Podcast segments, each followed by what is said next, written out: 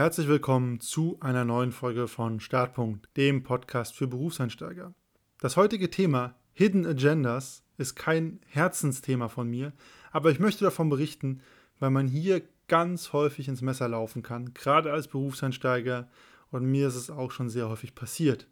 Was genau sind denn Hidden Agendas? Hidden Agendas beschreiben am Ende des Tages eigentlich nur, dass Leute andere Dinge tun, als sie sagen. Klingt super trivial. Im Grunde genommen kannst du jetzt auch die Folge wieder ausmachen, wenn dir das als Erklärung reicht. Allerdings habe ich noch ein bisschen mehr dazu zu sagen. Von daher, ich empfehle weiter zuzuhören. Im Business-Kontext gibt es mehrere Fälle, wo Hidden Agendas zum Tragen kommen. Bekannte Fälle sind zum Beispiel, ein Mitarbeiter bekommt eine neue Position von seinem Chef. Die klingt erstmal super toll und nett und er hat eine Rollenbeschreibung und der Chef lobt den Mitarbeiter in diese Rolle rein. Insgeheim plant der Chef aber durch diese Position und vielleicht auch die Verantwortung, die damit einhergeht, diesen Mitarbeiter als Sündenbock für ein ganz anderes Projekt zu benutzen, weil er dann sagen kann, ja, ja, war ja nicht mein Job, sondern die Verantwortung von dem neuen Posten ist ein bekanntes Beispiel. Ein anderes Beispiel von der Hidden Agenda kann zum Beispiel sein, es gibt ein Projekt mit zwei Abteilungen, beide bekunden ihr Interesse an dem Projekt und sie wollen kooperieren. Insgeheim versuchen aber beide Abteilungen, sich innerhalb dieses Projekts nur besser zu positionieren als die andere Abteilung. Und das sind jetzt nur ganz grobe Beispiele. Und ein dritter Fall, der natürlich ganz typisch ist, ist, Leute haben ihre ganz persönliche Agenda. Zum Beispiel, in fünf Jahren will ich Abteilungsleiter sein. Und dann tun die Leute auch alles, um Abteilungsleiter zu sein. Das sagen die bloß nicht vorher. Das heißt, manchmal werden Aktionen Handlungen unternommen, die ihrem übergeordneten Ziel dienen, aber nicht unbedingt dem Ziel von zum Beispiel einer Abteilung, einem Projekt oder auch den anderen Kollegen. Und gerade in Konzernen werden dir ganz häufig Hidden Agendas begegnen.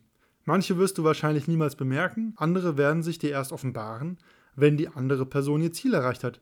Dann wirst du vielleicht da sitzen und denken, ah, okay, krass. Der hatte also die ganze Zeit eigentlich nur vor, Abteilungsleiter zu werden. Sowas oder sowas ähnliches begegnet einem relativ häufig. Und ich vergleiche das gerne mit Schachspielern. Manche Leute Unternehmen, die denken tatsächlich vier bis fünf Züge im Voraus, um sich irgendwo im Unternehmen zu platzieren. Das muss jetzt auch nicht zwangsläufig schlecht sein, wenn es zum Beispiel ein relativ klarer Plan ist wie, okay, ich möchte jetzt gerne hier Karriere machen, in zehn Jahren will ich ganz oben sein, deswegen integriere ich mir jetzt in dieses oder jenes Projekt, mache die Aufgaben und versuche da möglichst gut dazustehen. Ist ja grundsätzlich erstmal nicht komplett verwerflich. Das kann aber auch sehr schlecht sein, wenn durch die Hidden Agenda einer Person Schachzüge gespielt werden, die dazu dienen, andere Leute auszuboten oder gegebenenfalls ein Projekt vor die Wand zu fahren, um dann sagen zu können, ich habe doch gleich gesagt, dass das nichts taugt. Und wenn du denkst, sowas kommt nicht vor, kann ich dir garantieren, sowas kommt sogar sehr häufig vor. Ich selber bin schon einige Male Hidden Agendas auf den Leim gegangen und tue das auch immer noch. Das liegt zum einen daran, dass ich persönlich die Philosophie für mich habe, ehrlich wert am längsten.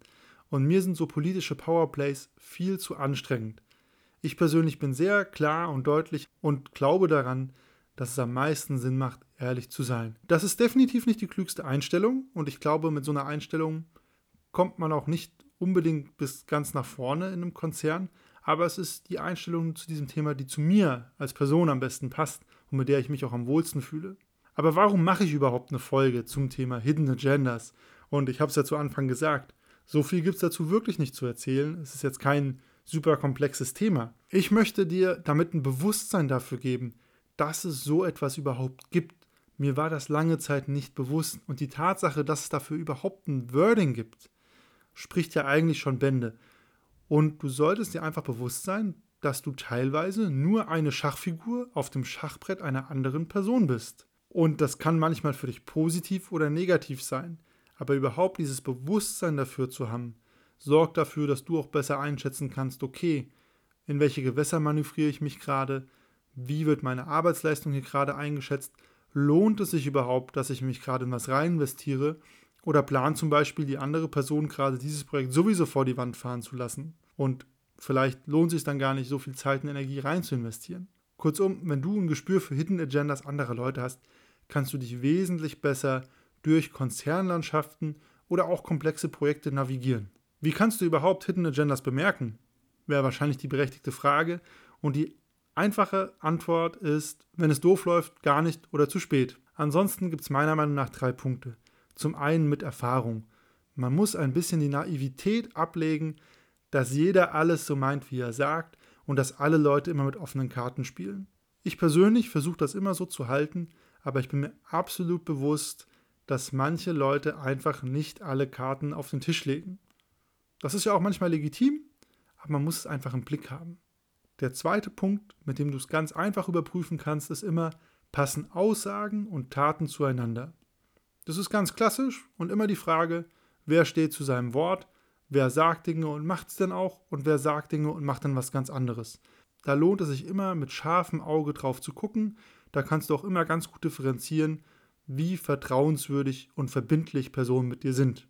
Ob du dann so ein Spiel mit Hidden Agendas mitspielen willst oder die direkte, ich sag zumindest mal Konfrontation willst oder zumindest das Gespräch, das liegt dann ganz bei dir, kann auch je nachdem, sage ich ganz ehrlich, taktische Gründe haben. Manchmal macht es zum Beispiel Sinn, das Spiel mitzuspielen, weil es dir in die Karten spielt. Manchmal kannst du aber vielleicht auch sagen, okay, ich spreche das jetzt direkt an und lass das platzen oder vielleicht bist du auch einfach ein Typ, der sagt, mir ist dieses Spiel zu blöd. Sobald ich das bemerke, spreche ich die anderen Leute drauf an. Ist vielleicht nicht immer die klügste Option, aber ist zumindest die ehrlichste Variante. Wie ist es dir bisher gegangen? Hast du schon mal Erfahrung mit Hidden Agendas gemacht und bist du so ein Typ für diese politischen Powerplays, die manchmal getroffen werden in Organisationen? Oder sprichst du immer alles direkt an, spielst mit offenen Karten und nimmst dafür auch manchmal in Kauf, dass das vielleicht von anderen Leuten ausgenutzt wird? Ich freue mich wie immer über Fragen, Kommentare und Feedback. Ansonsten bis nächste Woche.